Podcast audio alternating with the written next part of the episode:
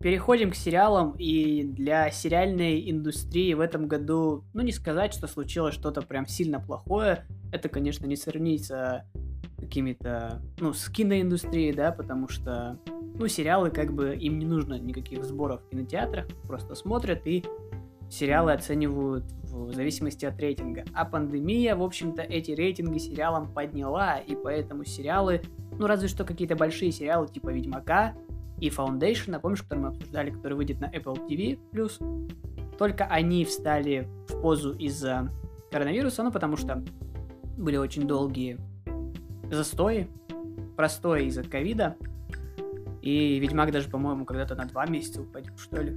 У них чуть ли там не каждый раз постоянно кто-то болеет. Но в целом, этот год для сериалов был очень сочный. Из сериалов можно было выбирать вообще из каких только вы хотите. Мы с сделали так, Даня смотрел намного меньше сериалов, и он составил только те проекты, которые были новые, которые выходили в 2020 году. Я сделал два списка, я сделал даже три. Сериалы, которые, как называемый ongoing, то есть продолжающиеся. У меня их получилось 4 проекта. Новые сериалы, которых у меня получилось 5 проектов, и достойные упоминания. Поэтому, поэтому я, наверное, начну сначала с ongoing сериалов, которые, у которых первый сезон был давно. Так вот, начну с новых сериалов, у которых которых уже были какие-то э, продолжающиеся сезоны, а не первый сезон. И Даня выслушает меня и, возможно, захочет их посмотреть. А как ты, Даня, хочешь, чтобы я тебе их перечислял? С четвертого по первое место или с первого по? С четвертого по первое давай. Давай. И на четвертом месте у меня второй сезон сериала «Чем мы заняты в тени» What We Do in the Shadows производства FX. Этот сериал, который основан на одноименном фильме Тайки Вайтити. Все мы знаем этого персонажа известный сейчас расхайпленный режиссер, комик, ну, режиссер, он очень любит вставлять какие-то шутки в свои фильмы. И вот у него был фильм, который был как таким мокьюментари, как бы про вампиров, которых, э, жизнь которых снимают на камеру, да? И этот э, фильм стал настолько успешным, он, он снял его в Австралии, как вы видите, австралиец. Фильм стал настолько успешным, что FX заказала пилот, и в прошлом году, по-моему, был первый сезон, в этом второй.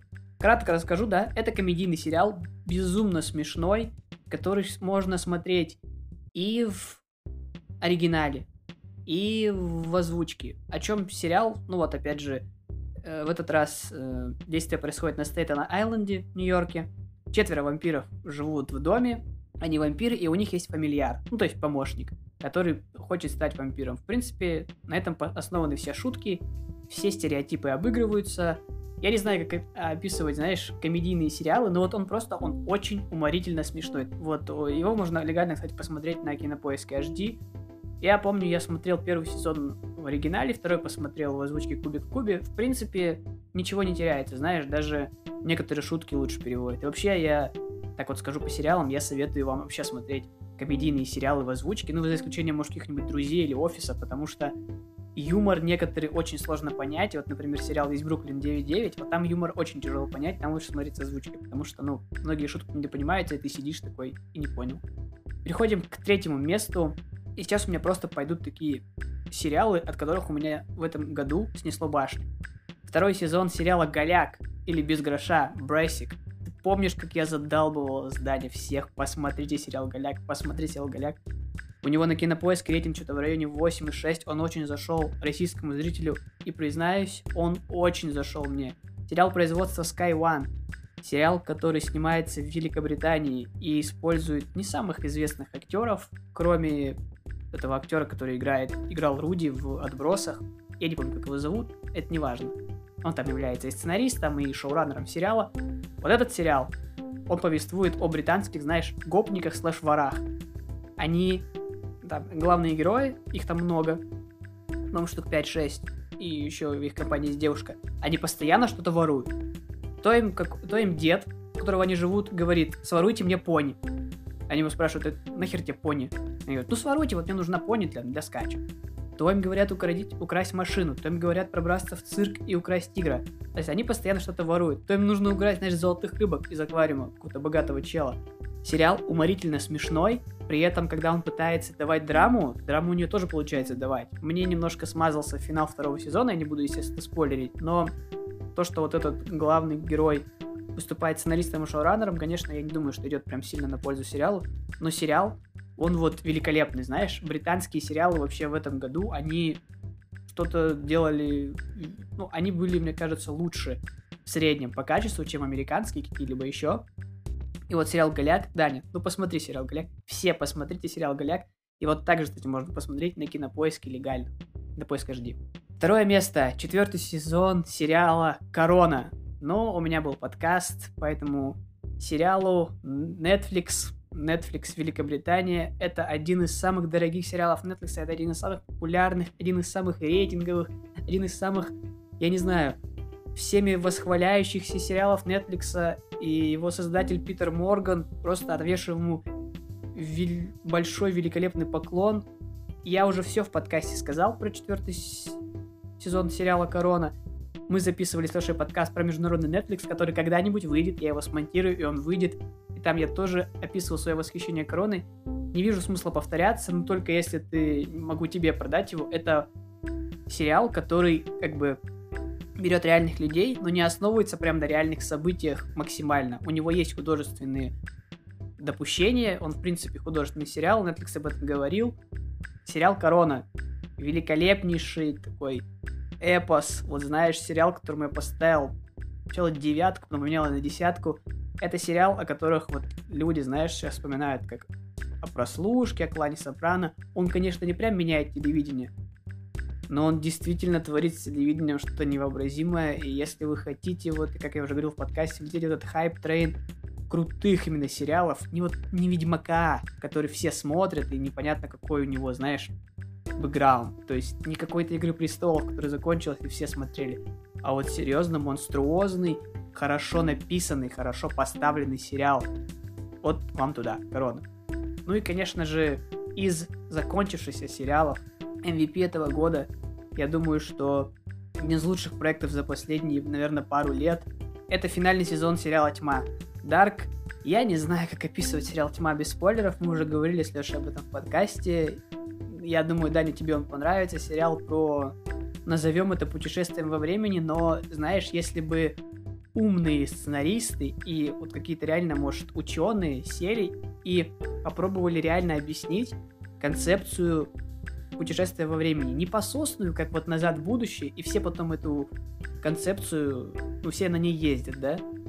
А вот действительно попытаться объяснить, что вот бывает такое, да, бывает какая-то такая аномалия, я просто не хочу спойлерить, которая может тебя переносить в какие-то временные узлы, временные точки. Но и то, как сериал закончился, мое просто восхищение сценаристам, которые смогли так закончить и, по сути, свести сериал к тому, что все, весь сериал, по сути, это об одиночестве. В сериале нет даже э, никаких светлых моментов.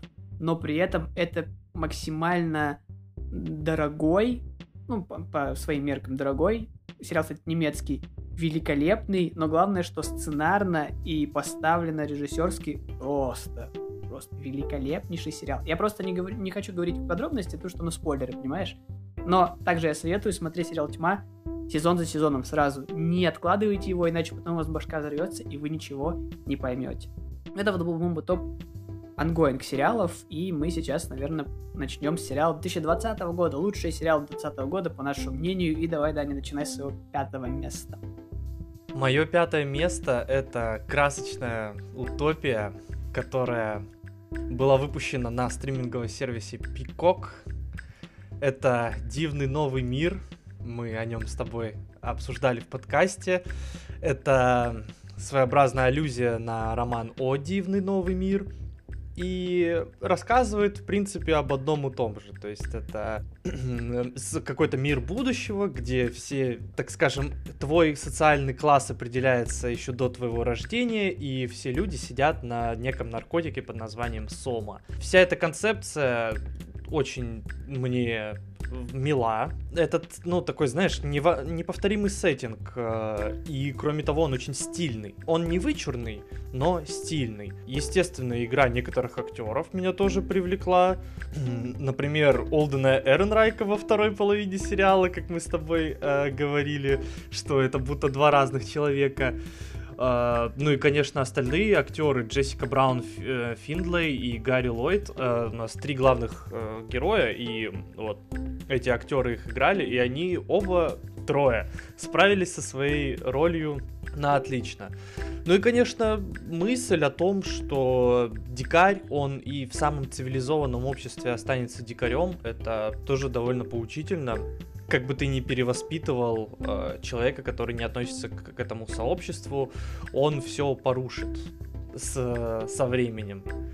Это было вот мое пятое место. О, дивный новый мир. Ну, наверное, еще стоит упомянуть э, то, что э, сериал выглядит... Э, знаешь, он не выглядит дешево. Есть альтернативы, ну, сериалы, да, про будущее, и они выглядят очень дешево. У меня сейчас самый ближайший пример, ты, возможно, э, сейчас рассмеешься, но самый ближайший пример у меня выращенные волками. Э, это пример очень дешевого сериала, такого, знаешь, который показывает э, антиутопию будущего, да. А этот сериал «Дивный новый мир», он как раз выглядит красиво, при том, что, ну, видно, что слишком много денег-то в него и не вбухали. Э, там тоже много зеленки, но она выглядит аутентично. Мне очень понравилась картинка в этом сериале. Э, в общем, это мое пятое место. Переходим к твоему пятому. Или если тебе есть что добавить по «Дивному новому миру», ну, конечно, у меня этот сериал не попал в топ. Ну, я не скажу, что он плохой, нет. Он на, ну, на 6-7 примерно. Слава богу, его закрыли, потому что, ну, я считаю, один сезон, в принципе, нормальным этому сериалу. Хотя мы говорили в подкасте, опять же, что, ну, что, как бы, можно рассказать дальше историю, придумать. Но, в принципе, знаешь, если так подумать, то и одного сезона ему хватит. Потому что сериал, как бы, звезд сильно с неба не хватал. В пятом выпуске вы можете послушать наше полноценное ревью о сериале «Дивный новый мир», а также Перри Мейсон. Мне я не знаю, но это сериал, который, знаешь, ты посмотрел, в принципе, и забыл. Ничего, он, он не рассуждает на какие-то глубокие темы. В принципе, да, вот чисто если подумать о каких-то каком-то развитии будущего, такой антиутопии, то да, можно посмотреть этот сериал. Но у меня он не вошел в когорту уж любимых сериалов года, это точно, поэтому как бы, давай, в принципе, да, можем переходить к се- моему пятому месту. Там есть все проекты, тут э, у меня есть три проекта, которые ты не смотрел в этом году, поэтому давай, я тебе буду еще и продавать сериалы. Пятое место, Тригонометрия, который сделал BBC. Что бы ты сказал, если бы ты посмотрел сериал, где показывается история отношений, в которых три партнера, а не два, как обычно. Согласись, ну, тема довольно интересная, потому что, ну, она интересная в том плане, что о ней мало что снимают, о ней мало что, они мало говорят. И, в принципе, вот, ну, наверняка же есть люди, у которых есть отношения втроем. И вот какие у тебя, в принципе, могут быть о них представления, да? Ну, ты ничего не знаешь, ты можешь чисто предполагать, как они Э, самое банальное, как они занимаются сексом, да? То есть, как они, не знаю, ну, перераспределяют роли, если можно так сказать. Как они ходят э, в какое-нибудь кафе, в рестораны. Как они посещают мероприятия. Как они объясняют это родителям. Какие у них могут возникнуть проблемы из-за брака. Как вообще должен состоять этот брак? А что они будут делать с детьми? Сколько вопросов я задал, правильно? И сериал задает эти же вопросы. И я вот этот список вообще взял сериалы, которые, знаешь, даже если они мне не понравились, там, на 10 из 10, которых я прям испытывал, но они мне все понравились, но я взял также сериалы, которые раскрывают твою узколобость. Ну, не твою, а в принципе узколобость зрителя, потому что нужно делать проекты, которые пытаются глубже копнуть, чем есть на самом деле. Я вообще люблю сериалы об отношениях, и когда я увидел такой проект, что вот проект может рассказать тебе историю трех в отношениях, троих в отношениях. То есть это парень и две девушки. При том, что там история развивается так, знаешь, что э, была пара, девушка и парень. И они потом знакомятся с вот этой вот э, другой, третьей девушкой, которая начинает снимать у них квартиру. И вот все разворачивается в этом ключе. В принципе, тут ничего заспорить нельзя. Весь я так не знаю, мини это сериалы для обычных, мы, наверное, будем пояснять, да, но здесь я что-то не понял. Вроде как его могут продлить, а вроде и нет. И весь сезон нам показывают вот ответы на эти вопросы. Как они объясняют это родителям. И спойлер, конечно, это тяжело, потому что, ну, согласись, ведь э, даже не живя в России, объяснить родителям, мне кажется, сейчас проще родителям объяснить то, что ты нетрадиционной сексуальной ориентации, чем объяснить то, что ты встречаешься с двумя людьми одновременно. Как родители будут на это реагировать? На самом деле, я бы сам охренел, если был родителем, и мне бы сказали, ну вот я смотри, вот у меня здесь есть парень и девушка, да, или две девушки, или два парня, и ты вообще просто не знаешь даже, как на это реагировать, потому что проблема довольно новая, неизученная, и этот сериал, он как бы раскрывает границы, он, знаешь, broaden your horizons, ты многое чего осознаешь. Единственное, что мне, наверное, не понравилось, это метод съемки. Он, знаешь, похож на ручную камеру. Я вот не очень люблю такие проекты, снятые на ручную камеру. Но посмотреть на проект, который снят в Лондоне, лондонские вот эти вот все пейзажи и как живут обычные люди, у которых, вот опять же, как пара втроем справляется с проблемами, знаешь, финансовыми проблемами, ментальными проблемами и так далее. Ведь это интересно и непонятно как. И сериал, в принципе, на некоторые вопросы ответит. А некоторые оставит без ответа, потому что, наверное, он сам не знает или хочет, чтобы зритель подумал или догадался. Вот у меня это пятое место, потому что какие-то вопросы по этому сериалу есть. Судя по описанию, он очень интересный. Я о нем слышал об этом сериале, и да, соглашусь с тобой, что в некоторых моментах э, иногда бывает трудно представить жизнь втроем. Ну, естественно, мы можем представить там, да, когда ты встречаешься с двумя людьми одновременно, но они не знают об этом, ну там два других человека. Но когда именно вот э, втроем вы живете, да, то есть э, не появляется ли там, знаешь, какое-то чувство ревности или там э, привязанности к одному более чем к другому, как бы вот такие вопросы тоже интересно бывает иногда обсудить. И да, хороший сериал, судя по твоему описанию, я думаю, я обращу на него внимание в будущем давай перейдем к моему четвертому месту. На четвертом месте у меня расположился мини-сериал э, от Netflix. Э, сериал, который ты мне настоятельно не рекомендовал включать в список, но я все-таки сделал это. И это сериал Queen's Gambit, Королевский Гамбит, Ход Королевы. Называйте как хотите, но этот сериал, я думаю, может называться одним из лучших сериалов этого года по нескольким причинам. Первая причина это, естественно, великолепная Аня Тейлор Джой. Это был на 100% ее сериал. Тебе было интересно наблюдать э, за всем, что она делает, за тем, как она смотрит на, ну, на других, за тем, как она разговаривает, за тем, как она играет в шахматы, да, абсолютно за всем. За тем, как она пьет, за тем, как она размышляет о чем-то. И играла не только она сама, там, ее тело, играла ее лицо. У нее был просто бомбический грим. Такой грим, ну, дорогого стоит. Действительно, настолько он до, дополнил этого персонажа. Ну и, естественно, это, знаешь, властность э, на шахматной площадке, когда ты, когда ты представляешь, что она садится играть партию против тебя, и ты понимаешь, что она тебе сейчас просто съест. Она всем этим видом своим показывала это. Во-вторых, вторая причина, это то, что сериал, он тоже стильный в своем роде, очень хорошо подобраны костюмы, очень хорошо показана сама эпоха, и очень хорошо показаны шахматные партии. Это вообще нонсенс, ну не нонсенс, а необычно, а, когда ты показываешь, э, казалось бы, шахматы, но так динамично, что за ними не интерес... наблюдать даже интереснее, чем а, за таким, знаешь, экшеновым видом спорта, как баскетбол, в котором постоянно что-то происходит. Шахматы в этом плане показали, конечно, очень круто. Ну и, естественно, более глубокие посылы фильма, ой, сериала,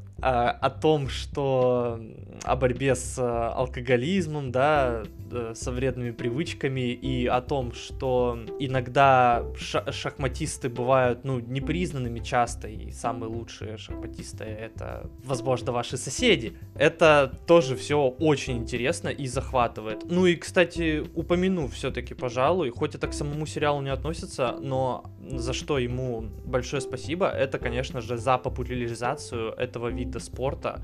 а, за что, что этот сериал вообще сделал с шахматами. Он поднял э, рейтинги на всех онлайн-сервисах, в которые играют а, в шахматы, он заставил людей интересоваться, покупать книги, заходить в какие-то, знаешь, школы по шахматам. В общем, этому сериалу тоже спасибо, при том, что этот вид спорта, он очень полезный и правильный тем, что он именно, ну, очень хорошо развивает твое мышление. У меня это четвертое место, ход королевы. Если тебе есть что сказать, можешь сказать. Если нет, тогда перейдем к твоему четвертому.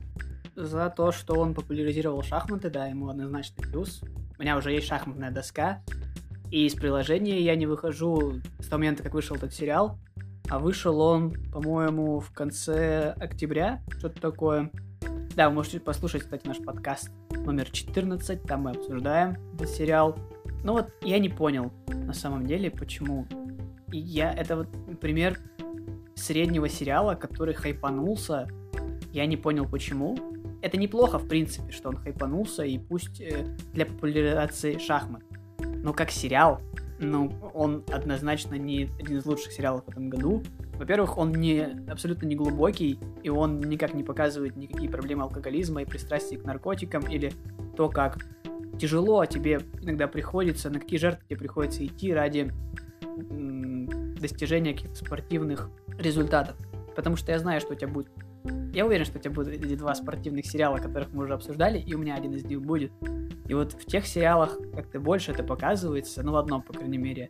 А вот в ходе королевы, обдумывая все это, слишком Марисюшная главная героиня, и она справляется совсем максимально легко, и, ну, я не знаю, мне этот сериал за сценарий, по крайней мере, я ему снял много баллов, и так вот, думая, что он так выстрелил, единственное, наверное, его плюс то, что он поднял популярность там приложения Ческом, да, вот этих вот приложений, то, что он поднял запросы шахматная доска там на eBay, на Амазоне, люди стали больше этим интересоваться, люди даже стали выпускать, как Бет Хармон, вот эти вот их, э, как она обгрел своих соперников.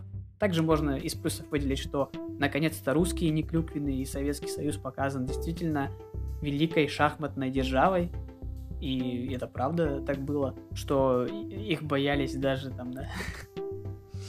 Так даже сейчас, в принципе, есть. Ну, не в таком, наверное, ну, как сказать, не с такими же успехами крупными, но, в принципе, да.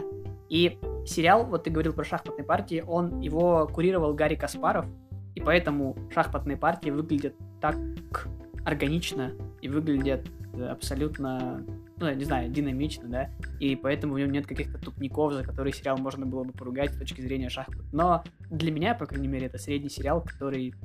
Вы можете его посмотреть, влететь в hype train, но мне кажется, для людей, которые действительно долго и много смотрят сериалы, не седапские сериалы, а как бы нормальные сериалы, но это средний проект. Не хорошо и не плохо, как в Чернобыле было. Ну, и значит, перейдем, наверное, к моему, да, четвертому месту. Сериал, которого не было у нас на обзорах в подкасте, но я решил его выделить. Это сериал, который называется «Миссис Америка». Этот сериал вы, кстати, также можете посмотреть. И тригонометрия Миссис Америку можете посмотреть на Кинопоиске. Что-то они все на Кинопоиске есть, не знаю. Это мини-сериал от канала FX. И, похоже, у меня от FX больше всего сериалов в моем списке, так уж получилось. Миссис Америка, о чем это сериал? Ну, по постерам, которые могли, вы могли видеть, по актерскому составу, по синопсису, вы могли подумать, что это сериал о феминизме. В принципе, это так и есть, но отличие тут в том, что здесь как бы есть женщины, которые выступают против феминизма, конкретно Кейт Бланшет. Но также здесь есть другая сторона медали и женщины, которые боролись за свои права, а конкретно политические права. Конкретно то, что женщины хотели иметь э, больше прав в Конгрессе, больше прав в Сенате, ну и так далее. Хотели лоббировать, продвигать свои интересы. Здесь каждая серия посвящена какой-то какой-то определенной женщине, хотя на постере красуется Кейт Бланшет, и как бы мы видим, что сериал называется «Миссис Америка», да, и тебе кажется, что, наверное, сериал будет о Кейт Бланшет. Но Кейт Бланшет здесь играет одну из женщин, республиканку, знаешь, которая вот такая борется за то, что, что женщина должна сидеть дома, что у нее, в принципе, и так много обя... да, обязанностей, что у нее и так много прав, и не нужны никакие больше права, иначе кто будет следить за нашими детьми? Ну, это, знаешь, такая максимально тупая, конечно, формулировка. Но, знаешь, в чем забавный факт этого сериала? В своей борьбе против феминизма в, в том, что она... А, персонаж Кейт Бланшет, она создает свою партию даже политическую. Она...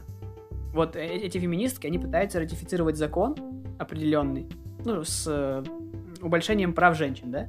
И не все штаты его принимают. И вот конкретно вот э, персонаж Бланшет, он многие штаты, ну, знаешь, не отговаривает, а как бы, вот они, знаешь, такие flip states, которые как бы непонятны. И она, в общем, виновник этого, персонаж Кейт Бланш. И забавно то, что в своей борьбе она не замечает, как, по сути, сама делает то, за что борется феминистки и против чего она борется. То есть, смотри, она работает, с ее семьей сидит няня, муж ее, который тоже политик, потом становится бывшим политиком, потом уже сидит дома, она ездит на всякие конференции, она разговаривает с политиками, она ездит в Конгресс. То есть, по сути, это то, против чего она борется. Тот закон, который пытается принять во всех штатах. Она против него борется, но сама собой олицетворяет то, против чего она борется. И это забавно. Это забавно, особенно финал, господи, я не хочу его спойлерить, но от финала становится так смешно и грустно, и ты просто понимаешь, что как бы за что ты вообще боролась. Ты просто вот персонаж Кейт Бланшет, его не то что жалко, он показывает, что каждый раз, когда ты начинаешь бороться против чего-то нового, не абсурдного нового, вот права женщин это, знаешь, это не что-то такое навеянное модой. Женщины хотели голосовать, женщины хотели иметь больше прав, женщины хотели иметь каких-то больше прав в суде, в политике, во всех сферах. И это нормально. Почему нет? Почему вообще мужчины должны иметь больше прав? Кто это вообще придумал? Это тупость. И когда-нибудь это должно было случиться. Это уже не говоря о чернокожих женщинах, которых тогда как бы котировали еще меньше белых. Тут эта проблема, в принципе, тоже поднимается. И у нас здесь есть какой-то, знаешь, максимально бомбезный актерский состав, помимо Кейт Бланшет, естественно. У нас здесь есть персонаж Ройс Бёрн, которая здесь играет такую лицо феминизма современного. То есть, знаешь, такая красивая девушка, которую используют феминистки, чтобы отвлекать там внимание политиков и проталкивать какие-то свои идеи. Мол, она вот вам не хамит, она красивая, и вот как бы мы вот пойдем с ее лицом. У нас есть Уза Дуба, звезда сериала Orange is the New Black, победительница многих Эмми которая олицетворяет здесь проблему не только обычных женщин за свои права, а чернокожих женщин, в том числе, потому что она чернокожая, и мы видим, как с ней просто ей кидают, по сути, кость, вот только чтобы она замолчала, и ее история тоже интересна. У нас есть Элизабет Бэнкс, которая, конечно, в последнее время в, своих, в своих попытках показать, что такое феминизм, снимает ангелов Чарли, потом обвиняет всех мужиков, но в этом сериале она смотрится, в принципе, нормально. Ну и здесь есть множество более-менее известных актеров. Также есть Сара Полсон, которая играет менее заметную роль. Каждая серия посвящена каждой женщине. И вот этот сериал я опять же советую смотреть всем, не только женщинам, абсолютно всем. Как грамотно бороться за свои права, как не перегибать палку и как требовать действительно того, чего ты хочешь вообще, чтобы общество тебя воспринимало нормально. Потому что, ну, сама идея о том, что у кого-то могут быть неравные права, она настолько пещерная и тупая, что уже и ведь это, знаешь, это даже не ЖВ. Тут нет вот такой повестки, что вот прям какое-то перетягивание одеяла. Здесь реальные проблемы у женщин, которые хотят их решить и борются, по сути, с такой же женщиной, которая такой же политик, как и они все. И как бы она этого не понимает, что она уже, по сути, стала... примкнула к этому закону, знаешь. И, ну, я не хочу спорить финал, но финал великолепный, наверное, один из поводов того, что я вставил сериал на четвертое место, это его финал. Потому что, ну, великолепно просто. Вот у меня на четвертом месте сериал «Миссис Америка», мини-сериал от FX. Я все хотел этот сериал посмотреть, что-то не дошли немножко глаза, но я тоже много наслышан об этом сериале, в том числе и от тебя, и, конечно, очень интересно его посмотреть. А, надеюсь, что в новом году у меня будет больше свободного времени, я смогу обратить внимание на этот хороший сериал. Давай перейдем к моему третьему месту. На третьем месте у нас тоже спортивный сериал, тоже мини-сериал. И этот сериал это то, что нужно вообще в этом году. Только чистой и смешной комедии я давно не видел. Это, конечно же, Тед Ласса. Это не мини-сериал, его же продлили на второй третий сезон. Этот сериал повествует о том, что тренер, который успешен не, никто не знает благодаря чему, берется за трени, э, берется тренировать э, англи, клуб английской премьер-лиги, и это уже сама по себе абсурдная ситуация, согласитесь. А, что же будет дальше? Дальше лучше. Э, выходит, выясняется, что это злобный план владелицы клуба, чтобы похоронить его, но в итоге Тед Ласса оказывается настолько хорошим человеком, в прямом смысле этого слова, что он меняет абсолютно всех вокруг себя. Он изменил команду, он изменил владельца. И это все э, с одной стороны комично, с другой стороны безвозвратно мило. То есть, э, настолько хорошая душевная история, что тебе тепло после ее просмотра. Она не сложная, не напряжная, ты просто ловишь кайф от того, как Судейкис вообще в этом сериале себя показывает. Он сыграл здесь и главную роль, и является соавтором сериала. Его здесь талант и актерский, и режиссерский, он здесь проявляется просто на все 10 баллов. Конечно, история выскочки и ветеране из одного клуба. Это очень интересная история, которую можно переносить вообще даже вне футбола, в любую ситуацию, в, в любое какое-то обстоятельство нашей жизни, когда есть какой-то ветеран, который уже, у которого пик славы давно прошел, и есть э, молодой э, многообещающий парень, и их конфликт, ну, не возрастной конфликт, ну, я не помню, как такой конфликт называется. Ну, поколений. Да, спор поколений за этим тоже интересно наблюдать. Ну и отношение э, к тренеру, точнее отношение тренера и к ветерану, и, и к выскочке тоже очень интересно показано. Особенно финал, прям такой, знаешь, оставляет тебя с приятным, с приятным ощущением в сердце, что ли. Этот сериал, он короткий, серии идут по 30 минут, так что он вас скучать точно не заставит. Юморной, с правильным посылом. Я не знаю, что еще нужно от сериала для того, чтобы быть одним из э, лучших в этом году. Это те самые критерии, которые должны быть в хорошем сериале. Поэтому его, ну, в хорошей комедии именно, тем более спортивной. Там, я ж не, не сравниваю, там, допустим, с триллером. Ну ладно, это мое третье место, Тед Ласса. Я знаю, что ты его смотрел, что он тебе очень нравится, и можешь объяснить, почему ты его не включил в топ свой. Ну, он достойных упоминаний у меня, поэтому я о нем поговорю. Угу, хорошо. Стоит сказать также, что он вышел на Apple TV+, и в десятом выпуске нашего подкаста мы его обсуждали, можете провалиться и послушать тот выпуск, в котором мы м- облизываемся на этот сериал. Но я о нем еще скажу. Мое третье место — это сериал Алекса Гарланда «Разрабы» или в оригинале Devs. У него разные есть переводы, есть программисты, есть разрабы, ну мы в принципе понимаем такие Devs, да? И это тоже мини-сериал, у которого не будет продолжения. Стоило, да, наверное, говорится, что у мини-сериалов у них нет вторых сезонов. Это вот одна законченная история. Вот чтобы взять мини-сериал, а не то, что у него мало серий. Он вышел на канале FX on Hulu. Это подразделение канала FX. Алекс Гарланд, конечно, он известен тем, я его постоянно рекламирую в этом подкасте, он известен тем, что он снимает хорошую фантастику. Это из машины, это аннигиляция, которая лежит на Netflix. Если вы хотите умную фантастику, в Midnight Sky в подкасте я уже говорил, то посмотрите Алекса Гарланда. Если вы хотите посмотреть сериал, который заставит вас думать о стольких вещах, что у вас голова пойдет кругом, потому что каждая серия этого сериала, она заставляет вас думать то о детерминизме, то о роли Бога, казалось бы, да, то о технической революции, то о том, чего может вообще добиться человек с технологиями, и следует ли ему отдавать прям полный контроль над ними, или все-таки нет. На самом деле, знаешь, когда я видел название Devs, почему-то у меня складывалось впечатление, что это сериал каких-то игровых разработчиков. Ну, я не знаю почему. Я так думал, но, естественно, нет. Я даже не хочу спойлерить, о каких разработчиках идет речь. Скажу так, главную роль в этом сериале исполняет Ник Оферман. Помнишь этого актера из парков, из парки и зоны отдыха? Ну вот этот мем, я человек простой, усатый такой. Вот. И в том сериале он, конечно, играет комедийную роль, но что он выдает здесь? Просто как он играет какую-то безнадегу, как он играет я сейчас скажу, чтобы сильно не заспорить, ну, человека, у которого, знаешь, есть люди, которые болеют комплексом Бога. То есть они не заносчивые какие-то зазнайки, а вот они считают себя выше всех на Земле. И у них есть на это свои аргументы, в принципе.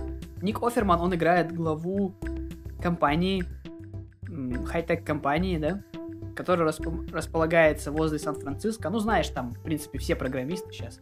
У них есть подразделение, которое называется DevS. Оно секретное, о нем знает только правительство США. И никто не знает, что там происходит. И, в принципе, до финала... Хотя нет, там на половине сезона, в принципе, раскрывается это, но я не буду спойлерить. Но финал, конечно, этого сериала, он, он похож на тьму, он похож на аннигиляцию, он заставляет тебя думать вообще не о том, о чем вел сериал весь сезон. я, я не знаю, я, ладно, постараюсь еще без спойлеров рассказать.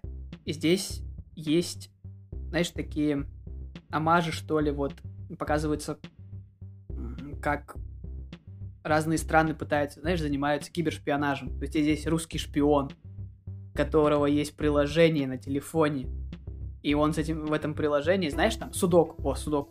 А это не судоку на самом деле, это типа мессенджера, с которым он общается с э, людьми из России, которые ему, ну, знаешь, кибершпионаж, которые хотят выкрасть какую-то технологию в этих девс. И пока они не сталкиваются с этой технологией, они не знают, что это. И здесь есть великолепные образы, которые создает Алекс Гарланд. Я имею в виду образы, которые не конкретно персонажей, а вот у этих девс, может, ты видел постер, там такая девочка нарисована на постере как кукла. Да, да, да, я видел постер. Вот зеленый такой постер.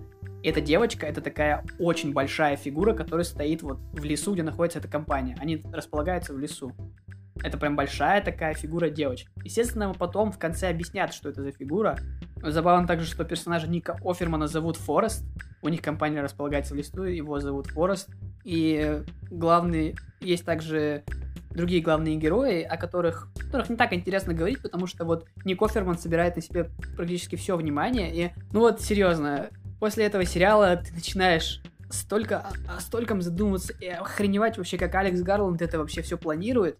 Ну, если ты не видел ни одного из, этого про... Э, ни одного из его проектов, ты, наверное, не поймешь, о чем я, но ты можешь посмотреть «Аннигиляцию», и даже вот когда я посмотрел «Аннигиляцию», я полез читать теории, и я все равно ничего не понял. То есть это фильм и вот Девс сериал, в котором каждый найдет свое, потому что э, Алекс Гарланд прокладывает такие пути, он раскладывает, я не знаю, такие рельсы, по которым, в общем, у каждого они будут свои, и каждый задумывается о каком-то своем детерминизме. В общем, Devs — это великолепный научно-фантастический философский проект, который, мне кажется, многие не поняли, судя по его оценке, что там, там меньше восьмерки.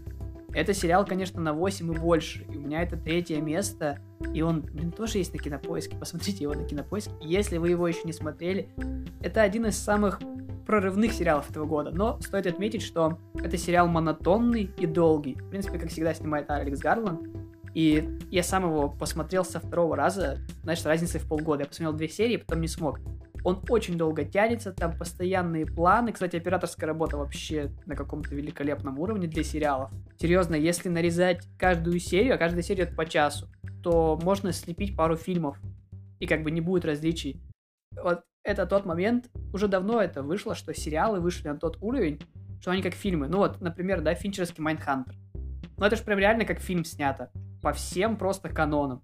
Вот Devs это то же самое, и я думаю, что, ну, людям, не знаю, людям, интересующимся хорошей, вдумчивой научной фантастикой, а не которую вам там предлагают, понятно, какие компании в кино, да, стоит посмотреть сериал. И просто людям, которые любят сериалы, стоит посмотреть сериал. Потому что Алекс Гарланд, вообще обращайте внимание на каждый его проект, это, ну, это, ну, это как Роберт, Роберт Эйгерс.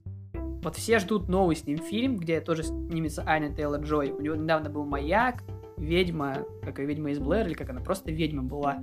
Вот ждите фильмов и сериалов от этих людей. Это какие-то современные, не знаю, мыслители, только которые свои философские мысли, знаешь, показывают на экране. У тебя, Даня, возник интерес посмотреть этот сериал? Да, и очень давно тоже все никак не доходят глаза. После Нового года обязательно возьмусь за этот сериал, ровно как и за Мисс Америку и, кстати, как и за тригонометрию, наверное, тоже. Давай перейдем к моему второму месту. На втором месте у меня мини-сериал. Да, вот это точно мини-сериал. был выпущен на а, сервисе Hulu, который называется Normal People. Кстати, или нормальные. У нас люди. с тобой первое, второе место поменены местами.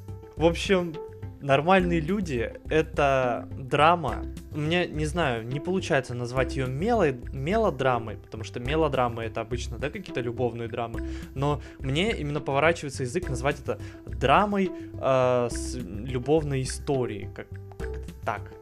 То есть это, это не мелодрама, но драма, где завязаны на любви. И мне, естественно, безумно нравится эта ирландская тематика. Фильм э, был снят в таких прохладных тонах, соответствующих северу, но он прохладным не кажется. То есть, э, наоборот, тебе от этого становится только теплее. Как это какой-то парадокс. Естественно, он снят максимально, не знаю, как слово подобрать, максимально тонко, что ли. То есть, э, когда, когда нужно, э, допустим, крупный план э, сделать, да, лицо персонажа, оператор его делает. Когда не нужно, не делает, ставит более общие планы. И само качество съемки, оно специально нацелено на то, чтобы ты ощущал какое-то переживание, что ли, за персонажей. А переживать стоит, потому что история здесь действительно интересная. Вообще сам принцип э, рассказа о, казалось бы, близких, но настолько далеких друг от друга людях, это очень интересно. И, казалось бы, главные герои, да, э, Коннелл и Мэриан, они любят друг друга, но они все никак не могут, у них все никак не получается быть вместе. И постоянно есть какие-то препятствия, да, переезды, новые пары, если так можно сказать. Э, это все им мешает, но каждый раз, когда они вместе, они наслаждаются этим. Э, и да, конечно, то, что мы упоминали с тобой, когда в подкасте говорили об этом сериале, это то, насколько здесь качественно сняты интимные сцены. За интимные сцены здесь, безусловно, плюс то, что мы говорили с тобой, что были специальные консультанты, помогавшие снять правильно эти сцены. Ну и, конечно, актерская игра от Дейзи Эдгар Джонс и Пола Мискала просто бомбическая, особенно Пол Мискал, мне очень сильно понравился. Настолько, знаешь, актеры соответствуют персонажам в таком невинном образе, но ты понимаешь, насколько они насколько они страстны вообще вот друг с другом. Но сериал как-то выдерживает вот эту тоненькую нотку между невинностью и страстью. И, естественно, концовка тоже мое, мое уважение к концовке. Э, я думаю, что ты побольше расскажешь об этом сериале, чем я, поэтому мы можем незамедлительно переходить к твоему второму месту, где ты расскажешь о сериале, который у меня на первом. Ну давай тогда э, скажем так, что первые два места это по сути два лучших сериала в этом году, да? А, ну хотя, хотя давай ты можешь, в принципе, тогда сейчас рассказать про Normal People, а потом мы вместе расскажем про Lost. Потом я скажу свои достойные упоминания и обсудим последний сериал, да, на сегодня. Последний сериал. Да, нормальные люди. Это, в общем-то, с чего начался наш подкаст, если ты помнишь. Это самый первый выпуск нашего подкаста. И не зря, да, мы выбрали этот сериал, потому что, да. ну, по мне, ну как сказать, последний танец, он здесь немножко читер, потому что это все-таки документальный сериал. И вообще сериал, который был снят, знаешь, в каком-то, в тех годах ESPN, давно-давно-давно.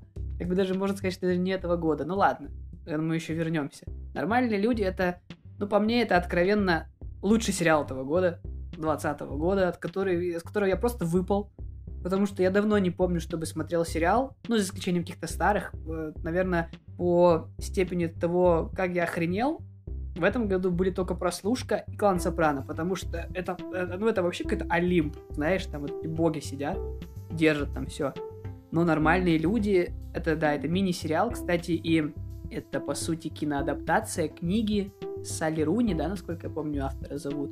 Это сериал даже не знаю, он об отношениях, но в принципе, если смотреть больше, то он о том, как люди просто не умеют разговаривать. Точнее, они этого не делают.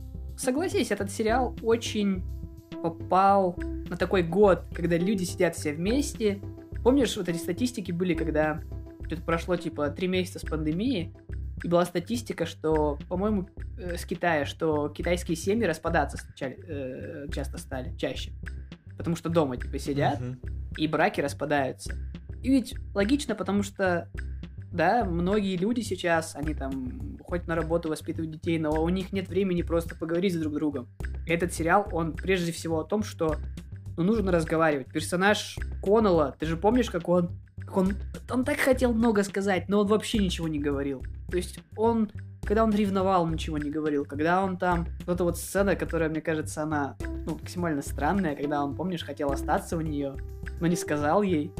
И по сути, как бы, ну это же, ну это же самое легкое, о чем можно сказать. Или, ну ты не понимаешь, что в голове у человека. И вообще актеры, вот Пол Мискал, сцена, где он сидит у психолога, я вообще охренел просто. И Я просто не знаю, как вообще можно так играть его возрасте. Ему сколько там лет, 20-21, но он прям молодой актер. И я думаю, что у Пола Мискала, конечно, карьера пойдет 100% вверх. И я бы не сказал, знаешь, не что Дейзи Эдгар Джонс, она прям такая же талантливая. Здесь она просто, как мне кажется, попала в образ. Но Пол Мискал мне, это, мне он понравился намного больше. И единственное, что мне не нравится, это вот та э, серия со Швецией и чернокожим. это вот максимально какой-то, какая-то странная серия, как будто, знаешь, не та филлер Мандалорцы. Вот просто зачем эта серия нужна, ладно. Непонятно им. Но также, конечно, конечно же, это все равно сериал об отношениях. И, знаешь, не об таких слащавых отношениях, а вот о том, как, опять же, люди, которые не умеют разговаривать, сходятся. У них, знаешь, даже знакомство произошло, как у нас в одной из партий ДНД. Типа просто стоят люди такие, пойдем в приключения, пойдем. И вот так же они познакомились. А а вот это, я там это, ты мне нравишься, там, а да, там, ну ты кто? Вот у них также произошло знакомство максимально неловко, максимально как-то, знаешь, кринжово. И, в принципе, наверное, так многие отношения завязываются, я не знаю. Конечно же, Ирландия здесь играет освежающую роль, потому что, ну, как я говорил, вот Америка, постоянно Америка, вот эти американские школы, но они надоели. Ну вот, кстати, в фильме еще по одной видели датскую школу, тоже интересно. Помнишь, у них какие-то шапочки были вот эти вот, Да. какой-то свой ритуал. В нормальных людях мы, ну, мы школу, школу мало видим. Мне также понравилось, знаешь, что они не останавливаются на школе. Я сначала думал, ну, наверное, сейчас будет школа. Они в трех временных промежутках, то есть нам показываются не флешбеки, а как это, флеш-форварды, да, что прошло столько лет, прошло столько-то лет. Мы видим, как меняется жизнь у их одноклассников. Мы видим, что они проходят, что они находят разных партнеров других. Но мы все равно видим, что как первая любовь, они друг к другу притягиваются. И, ну, в конце, конечно, все, казалось бы, заканчивается хэппи-эндом, но опять же, Дамьен Шазел, свинья, посмотри этот сериал, посмотри вот как нужно заканчивать, что как бы хотелось бы, но нет. Но хотелось бы на самом деле. И, ну, опять же, без спойлеров. Хотя мы в первом, наверное, выпуске все заспойлерили, да, про нормальных людей. Я на самом деле не помню. Ну, этот выпуск могут послушать люди, которые нас не слушают, да? Поэтому мы тут будем максимально без спойлеров. И, ну, это лучший, наверное, сериал об отношениях. И, ну, вот это профессия, которая в последние годы стала довольно популярной. Секс-координатор, которая также, по-моему, работала в Sex Education секс-координатором. И это, как мы видим, это полезная профессия, потому что секс-сцены сняты максимально аутентично, и ты веришь, и ты никогда не кринжуешь этих секс с этих секс-сцен. Вот, и по мне это лучший сериал года. Я им поставил девятку, ну потому что это прям какой-то шедевральный шедевр, но в этом году ничего лучше не выходило. Хотя, нет, наверное, на уровне выходил сериал, о котором мы сейчас с тобой поговорим. Но давай я сначала скажу свои достойные упоминания. Сериалы, которые могли попасть, но не попали, потому что... Ну, потому что. Тед Лассо. Даня рассказывал об этом сериале. Apple TV в этом году вообще только радовал практически, да, у него не выходило, в принципе, ничего постыдного. Еще Foundation. Ну, Foundation, да, в 21-м. Кстати, он должен был в 20-м выйти, но вот он как раз-таки один сериал, который пострадал. Э, Вот, Foundation посмотрим. Тед Лассо. Э, Там э, плохо то, что показано с точки зрения футбола, но с точки зрения такого, знаешь, около футбольных вещей, около командных каких-то вещей, мне кажется, показано довольно органично.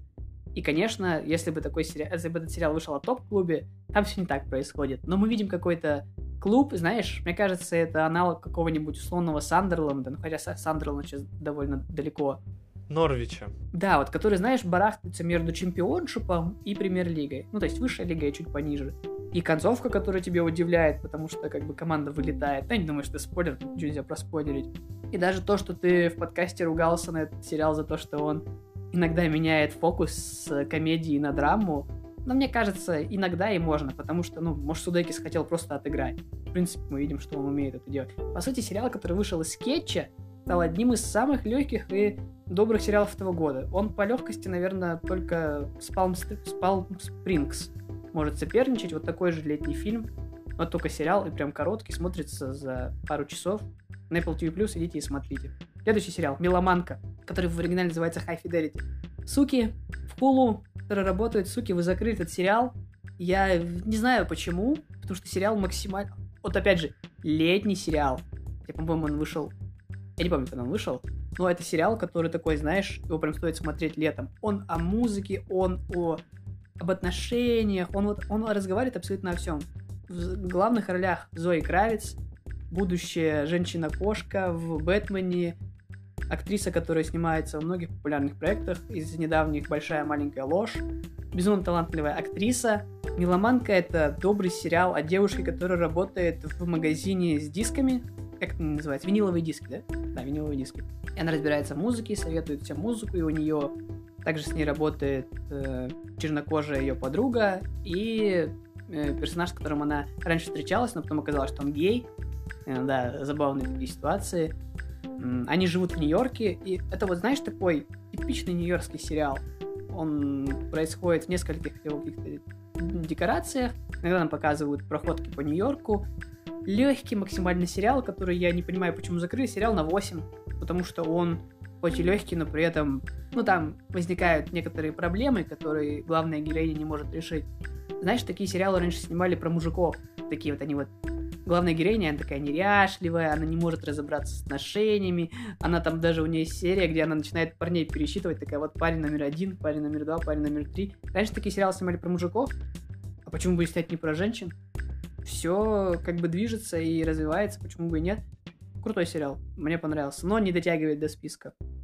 Следующий сериал, вышел на Netflix, Unbelievable или Невозможно поверить. Сериал про довольно актуальный в 2020 году сериал про изнасилование, сериал про харасмент, если можно сказать, но все-таки, наверное, нет, больше про изнасилование, который начинается с того, что в городке, ну, в городе, объявляется маньяк, который врывается ночью к женщинам и насилует их. Ну и как бы все, смывается. И полиция не может никак его найти. В какой-то момент он насилует несовершеннолетнюю девочку. И, ну, ты можешь понять, да, какой спектр проблем возникает. У нас здесь три главные героини, два детектива и вот эта девочка, и сыграли все великолепно. Это мини-сериал, опять же, от Netflix. Это один из лучших проектов этого года, но не знаю, я бы, я, его, я вместо него поставил тригонометрию, но они, в принципе, равны, знаешь, он был достоин, чтобы попасть туда, темы там поднимаются серьезные, просто лучше посмотрите его, чтобы я ничего не спорил. Он очень маленький, насколько я помню, 6 серий всего. Последний сериал, который не попал сюда, это сериал «Защищая Джейкоба» от, Даня, от кого? От Apple TV+. Еще один сериал от Apple TV+. Ты его не смотрел? Нет, не смотрел. А я его посмотрел, кстати, когда ездил между городами, вот так вот просто сезоны посмотрел. Насколько я помню, это мини-сериал, экранизация книги, где играет Крис Эванс, наш любимый Капитан Америка, который убежал из Марвел и стал сниматься в нормальных проектах. Почему-то сериал не попал за абсолютно слитую концовку, открытый финал, который непонятно с чем тебя оставляет. В общем-то, главный замес сериала в том, что убил ли сын Эванса, ну там, определенного человека. И вот э, весь сериал, весь сезон пытается ответить тебе на этот вопрос. Такой немножко триллер, больше о семейных проблемах. Ну, на один раз сериал можно посмотреть, но в этом году это было хорошо. Но недостаточно, чтобы попасть в финальный итоговый список, защищая Джейкоба, Apple TV+. Если вам нравятся такие истории про убийц. Кстати, там играет еще Джейк и Симмонс второстепенную роль, но играет прикольно. Играет Зека. Наверное, это у меня все. И мы переходим к сериалу, который у тебя на первом месте, а у меня на втором. Последний танец, Last Dance, сериал, э, мини-сериал от мини-сериал от ESPN. Не путать, это не сериал Netflix, а Netflix просто купил права на его международную трансляцию, показ. Это сериал, снятый ESPN. И это сериал даже не этого года, можно сказать. Да, как бы это сериал, который ESPN снял вот в тот поход Чикаго Буллс. Ну и, Даня, расскажи, поч... расскажи, почему этот сериал у тебя на первом месте. Ну, я думаю, он равен нормальным людям. Потому что, во-первых, это, как можно было подумать, это не кино для, ну, не сериал для фанатов баскетбола. Это сериал о человеке, который выглядит, ну, который на публике, он ведет себя по, ну, один, по одному, а в жизни по-другому. Вот эта многосторонность человека, хоть и звездного, она очень интересно здесь показана. Насколько Майкл Джордан был великим человеком не только для баскетбола, но и для всего мира, потому что он у него ему принадлежит один из самых известных брендов одежды, у него, ну, за его жизнью вообще все следят. Это действительно важная персона для мира, ну, для конца 20 века. Вот эта дорога чемпионская, она была показана с, э, вопреки таким вопреки таким препятствиям, что ли. То есть, э, ну, понятно, как, как должны показываться спортивные драмы, да. А, это, как говорится, мы победим, несмотря ни на что. Но из-за того, что это сериал, а, обычно спортивные драмы, да, это фильмы какие-то, а, из-за того, что это сериал, а, здесь это показано абсолютно во всех деталях, каких только можно было показать. Здесь Uh, здесь были показаны и проблемы того, кто будет первой скрипкой, кто второй скрипкой, и проблемы того, будет, ну, нормально ли это идти наперекор тренеру и играть в какой-то свой баскетбол, или же нужно во всем беспрекословно слушаться тренера. А здесь вопросы поднимаются, ну, как выставлять ли свою личную жизнь на показ или скрывать ее, и какой тебе ущерб будет нанесен, если ты а, слишком, ну, сильно откроешься обычным людям. А, та самая, тот самый рассказ с этой спицей. Помнишь? Да, в этом, в Солт-Лейк-Сити, что ли? В отеле. Да. Да. И, естественно, когда ты слышишь это все от реальных людей, а не от там, актеров, да, персонажей фильма, сериала, а от реальных людей, это прибавляет градус градуса интереса и достоверности, того, что то, что ты смотришь, это по сути интересно и уникально, а, потому что такие, такие долгие сериалы, которые сняты на документальной основе, я видел вот только по войне я не знаю, возможно, ты видел э, нечто, ну, что-то другое, но обычно как бы укладываются в один фильм, да, про кого-то документальный снять. Ну, знаешь, у, Амаз... у Амазона этот есть вот эти вот э, цикл про футбольные клубы, там, Тоттенхэм, МС, вот, это, в принципе, то же самое. Ну, я думаю, что там не такой большой временной отрезок. Ну, в смысле, не такой далекий временной ну, отрезок. там сезон обычно. Ну вот. А здесь э, сколько получается там отрезок был? Ну там ну, все показывали, там 8, буквально 8, все. 8 лет, по 8 или 9 лет отрезок. Ты думаешь, черт, насколько вот насколько важен этот документальный материал, потому что сейчас его можно показывать. И ну менталитет человеческий, да, менталитет какого-то звездного человека, менталитет спортсмена, менталитет э, живой легенды, он не изменился с этих пор, то есть этот сериал, э, он абсолютно актуален для 2020 года, э, если взять каких-то самых популярных спортсменов, я могу предположить, что, ну, у них примерно такая же жизнь, такие же проблемы. Ну, конечно, возможно, некоторые, особенно молодые звезды сейчас немного по-другому себя ведут. Майкл Джордан был все-таки в этом плане именно что как это сказать, правильным человеком. Он нам даже рассказывал, что он решил себя всего отдать баскетболу и никаким тусовкам, никаким гулянкам. За тусовки отвечал другой человек в сериале. Там с ним тоже была парочка историй. Ну и, конечно же, э, с каждым из членов команды э, есть какая-то своя история, извините за тавтологию, и со Скотти Пиппином, и со Стивом Кером, и с тренером Филом Джексоном. Очень интересно узнать про этих людей, а, потому что легендарные, легендарные победы в легендарные времена делались именно этими людьми. Ну и, соответственно, Майкл Джордан в центре внимания, который, который показан совершенно не с той стороны, с которой его может знать общественность.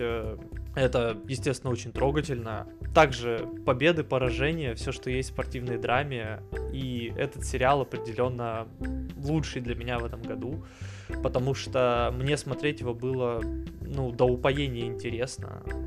Каждая серия раскрывала какие-то новые детали о жизни Чикаго Буллс. И для меня, и как баскетбольного фаната, и как э, человека, которому интересна эта личность Майкл Джордан, и в целом я люблю смотреть документальное что-то, потому что, ну, документалистика, она всегда прибавляет э, прибавляет ну, плюс к интересу, да, я, я вот уже об этом сказал.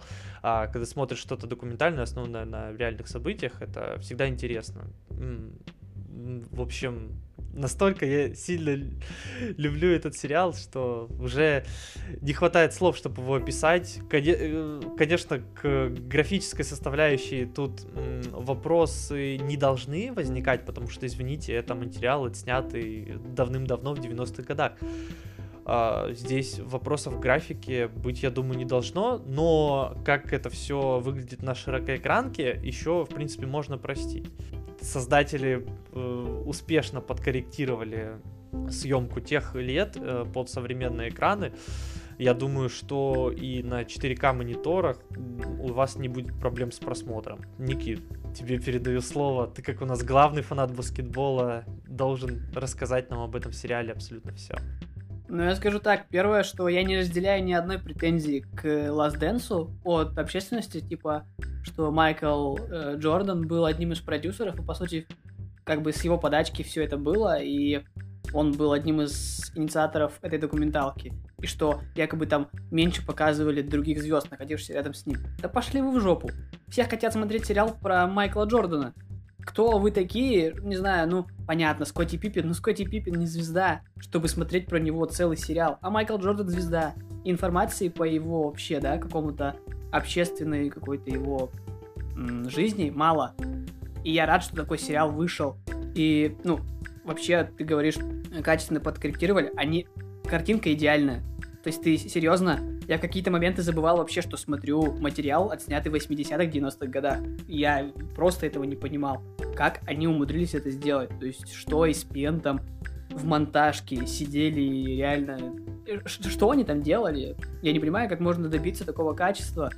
И, конечно же, вот эти все фразы Джордана, э, которую я сохранил, That's how I play the game, that was my mentality. Это вообще лучшая часть сериала когда Майклу Джордану переходил в эту дорогу. Помнишь, как просто там такая музычка еще играет, показывает лицо, и он такой, а, значит, ты мне это, руку не пожал, да, в ресторане? Да-да-да. Ну мы это, с тобой увидимся на следующий день на паркете, посмотрим, как ты мне там руку не пожмешь. Или как ну, в принципе, соперничество его с какими-то великими звездами, да, когда они видели такие, ой, да это какой-то щуплик, что он, типа, там, лезет к нам. И когда они видели, что он набирает 50 очков, 40, 60, и они просто охреневают, что, господи, как это вообще возможно? Мы видим первую часть сериала, где нам показывают, что Джордан такой единоличник, который не слушает тренера, который забивает по 50-60 очков, который вообще не думает о команде. И как у Джордана просто случился этот перелом в башке, и он понял, что чтобы выиграть, тебе нужно все-таки как бы иногда отдавать броски, тебе нужно делиться мячом, тебе нужно слушать тренера. И как ему повезло, что это оказался именно Фил Джексон, потому что Фил Джексон это ну просто стопроцентный чемпион. Он потом еще и с Лейкер взял несколько титулов. И мне кажется, знаешь, именно для фанатов баскетбола это, ну, это бесценный материал. Этот сериал им можно пересматривать, в принципе, каждый год. Вот у вас межсезонье и не идет НБА, вы садитесь, да вы можете его растянуть, реально. Ну, хотя не советую, лучше проще сразу все посмотреть, но вы ничего не упустите. Можете смотреть в межсезонье каждый год Last Dance, пока ждете НБА. Потому что эти личности, рассказывающие о себе, Джордан, который постоянно со всеми соперничает, и вот что ты перешел ему дорогу, и он тебя просто покарает. И он тебя покарает, знаешь, не трэш-током, как славятся нынешние баскетболисты. Ну вот, возьмем, да, например, Рассела Уэсбрука. Знаешь такого игрока? это максимально одаренный баскетболист, который просто читерит себе статистику и занимается трэш-током. Он, то есть он доказывает не на паркете, она пытается доказать на словах. А зачем? Да, в мире Майкла Джордана не было Инстаграма, не было Фейсбука, не было социальных сетей, за тобой не следили постоянно журналисты. Нет, за тобой следили журналисты, не было такого охвата. И мы не знаем, что делал бы Джордан сейчас. Но это разве важно? Пресса его так доканывала. Знаешь, он был как принцесса Диана какая-то, которую просто вот папарацци чуть ли не убили, которые вот просто следили за ней до самой смерти. И мы помним, как он прятался от них в отелях, он не знал, что делать. Он не афишировал свою личную жизнь, и это понятно, почему он этого не делал, потому что как бы вы достали пресса. И эта история, да, которую рассказывал в Солт-Лейк-Сити, когда он поел эту пиццу и вышел на следующий день, и у него ну, в прямом смысле ему хотелось срать, потому что его тупо отравили. Человека, да, такое в спорте тоже бывает, со многими такое бывает, в финалах чемпионата мира и так далее. Но он собрался и, как бы, да, вышел и все равно выиграл. Мы видим и поражение, и видим, как Майкл Джордан извлекает из этих поражений грамотные уроки. Это и отличает великих спортсменов. Джордан, Коби, Леброн, они знают, как преодолевать трудности. Они знают, что путь к победе, он тернистен. Да, правильно сказал? Те, что путь победы... Да, тернистый. Но, как бы, если ты победитель по жизни, а победители, знаешь, они... Ну ладно, Леброн иногда говорит, что он победитель. Он говорит там, я король Джеймс, да?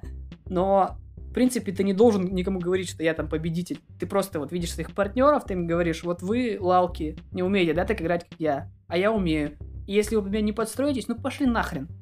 И как бы так играют все победители. Если вы не дотягиваетесь до их уровня, и как бы вы не видите, или вам обидно, да, там, что они первая скрипка, ну и пошли вон из команды. А если говорить не как о фанат... не для фанатов баскетбола, ну, мне кажется, этот сериал даже девушкам понравится, при том, что он как бы, да, ну, о баскетболе. А почему нет-то? И, ну, у меня он на втором месте, потому что, ну, я не знаю, типа, нормальные люди, последний танец, по мне, так они одинаково отложились в этом году для меня. Они э, проекты, которые в этом году по мне никто не достиг. Я вам советую еще посмотреть сериал I May Destroy You. Я его не успел посмотреть, но посмотрю. Говорят, что он один из лучших в этом году. Ну вот руки не дошли, но про него только положительные отзывы, и вот это, наверное, в достойных упоминаний еще одни, которых я не смотрел, кстати. Будем подводить какие-то итоги. Наверное, в этом году сериалы... Сериалы не сильно почувствовали ковид. Я думаю, что они их могут почувствовать, наверное, в 21-м. Хотя нет, сериалы снимают постоянно, сериалы выходят практически каждый месяц. У нас с тобой, Даня, да, Dark, Mati- Dark Materials, у нас с тобой Teacher, у нас вот на январь, я не знаю, куда уже впихивать эти сериалы просто. Сериалы продолжают выходить и будут продолжать выходить. Для них ничего не изменится. Благодаря сериалам вообще стриминги сделали стонкс в этом году, и я думаю, что Netflix, Disney+, Hulu, Amazon, HBO Max, сколько уже у нас стримингов, да? Они все летят вперед. Кстати, в этом нашем топе не было ни Мандалорца, ни Пацаны. Ну, это хорошие сериалы, но это жвачка. И я не вижу, как эти сериалы, знаешь, что-то прям вот открывает или о чем-то новом рассказывает. Ну, это как, я не знаю, вставлять в топы фильмы Марвел. Ну, вы серьезно, как бы зачем? Только если это не, не Мстители финала, от них руки уберите. Я, ну, думаю, что в 2021 году сериалы продолжат держать планку и ни в коем случае не просядут под давлением ковида. Но стоит сказать, что в этом году мне количество хороших фильмов все-таки а, больше понравилось, чем количество хороших сериалов вышедших. Поэтому я желаю всем... Ну, просто, э, мне кажется, сериала... Сериалы делы, как создатели сериалов, они почувствовали, что сейчас то время, когда все сидят дома, все смотрят телевизор, и поэтому мы должны работать, работать, работать. И количество превысило качество, но это не значит, что в следующем году мы будем прям страдать таки от количества не, ну, таких не очень сериалов, ну, именно там жвачных, допустим. Я думаю, что в следующем году все будет уже гораздо лучше ситуация обстоит с сериалами, и мы увидим годные проекты всех жанров, для всех возрастов, и сможем по достоинству о них рассказать в нашем поп-касте. Точно так же, как и про фильмы. Да, я, в принципе, с тобой согласен, но упомяну, что ты просто пропустил первую половину года сериал, а там тоже было немало хороших проектов, поэтому не надо тут говорить про количество и качество. В этом году все было нормально, ну, по крайней мере, с сериалами. С фильмами чуть похуже, с сериалами лучше, вот. Это были все наши итоги. Наверное, следует, да, сказать, что итоги по играм мы подводить не будем. Ну, я не вижу никакого смысла. У нас... Игр было мало чудовищно. Эд, игр было много. И даже хороших было много. Просто у нас все играли как-то, знаешь, в разные игры. Леня там играл. Леня, например, играл в Hades. Я играл в Last of Us. Ты играл в Crusader Kings. И нам бы, конечно, лучше не одному человеку рассказывать про одну игру, а чтобы все поиграли и сказали. Поэтому, ну, может, в следующем году, не знаю, вот ты сейчас подобновил комп, может, ты будешь играть больше новинок, и мы в следующем году сделаем такой, знаешь, реально итоговый подкаст 21 года по фильмам, сериалам и играм. Но в этом году я не вижу смысла, потому что у нас еще не вышел подкаст по киберпанку, мы ждем... Я, я не вижу просто никакого смысла делать подкаст по играм, и мы закончим на фильмах и сериалах. Вот. То еще следует сказать, что нас можно слушать везде, слушайте нас везде, я не буду перечислять платформы, вы все сами их знаете, самые известные из них Apple, Google подкасты, Яндекс Музыка. Слушайте, оставляйте комментарии. И... А тебе, Даня, спасибо, что участвовал в итогах года вместе со мной. Спасибо, что пригласил меня. С наступившим Новым годом вас, дорогие слушатели. Желаем вам хороших фильмов, хороших сериалов, хороших эмоций и всего самого хорошего. До свидания.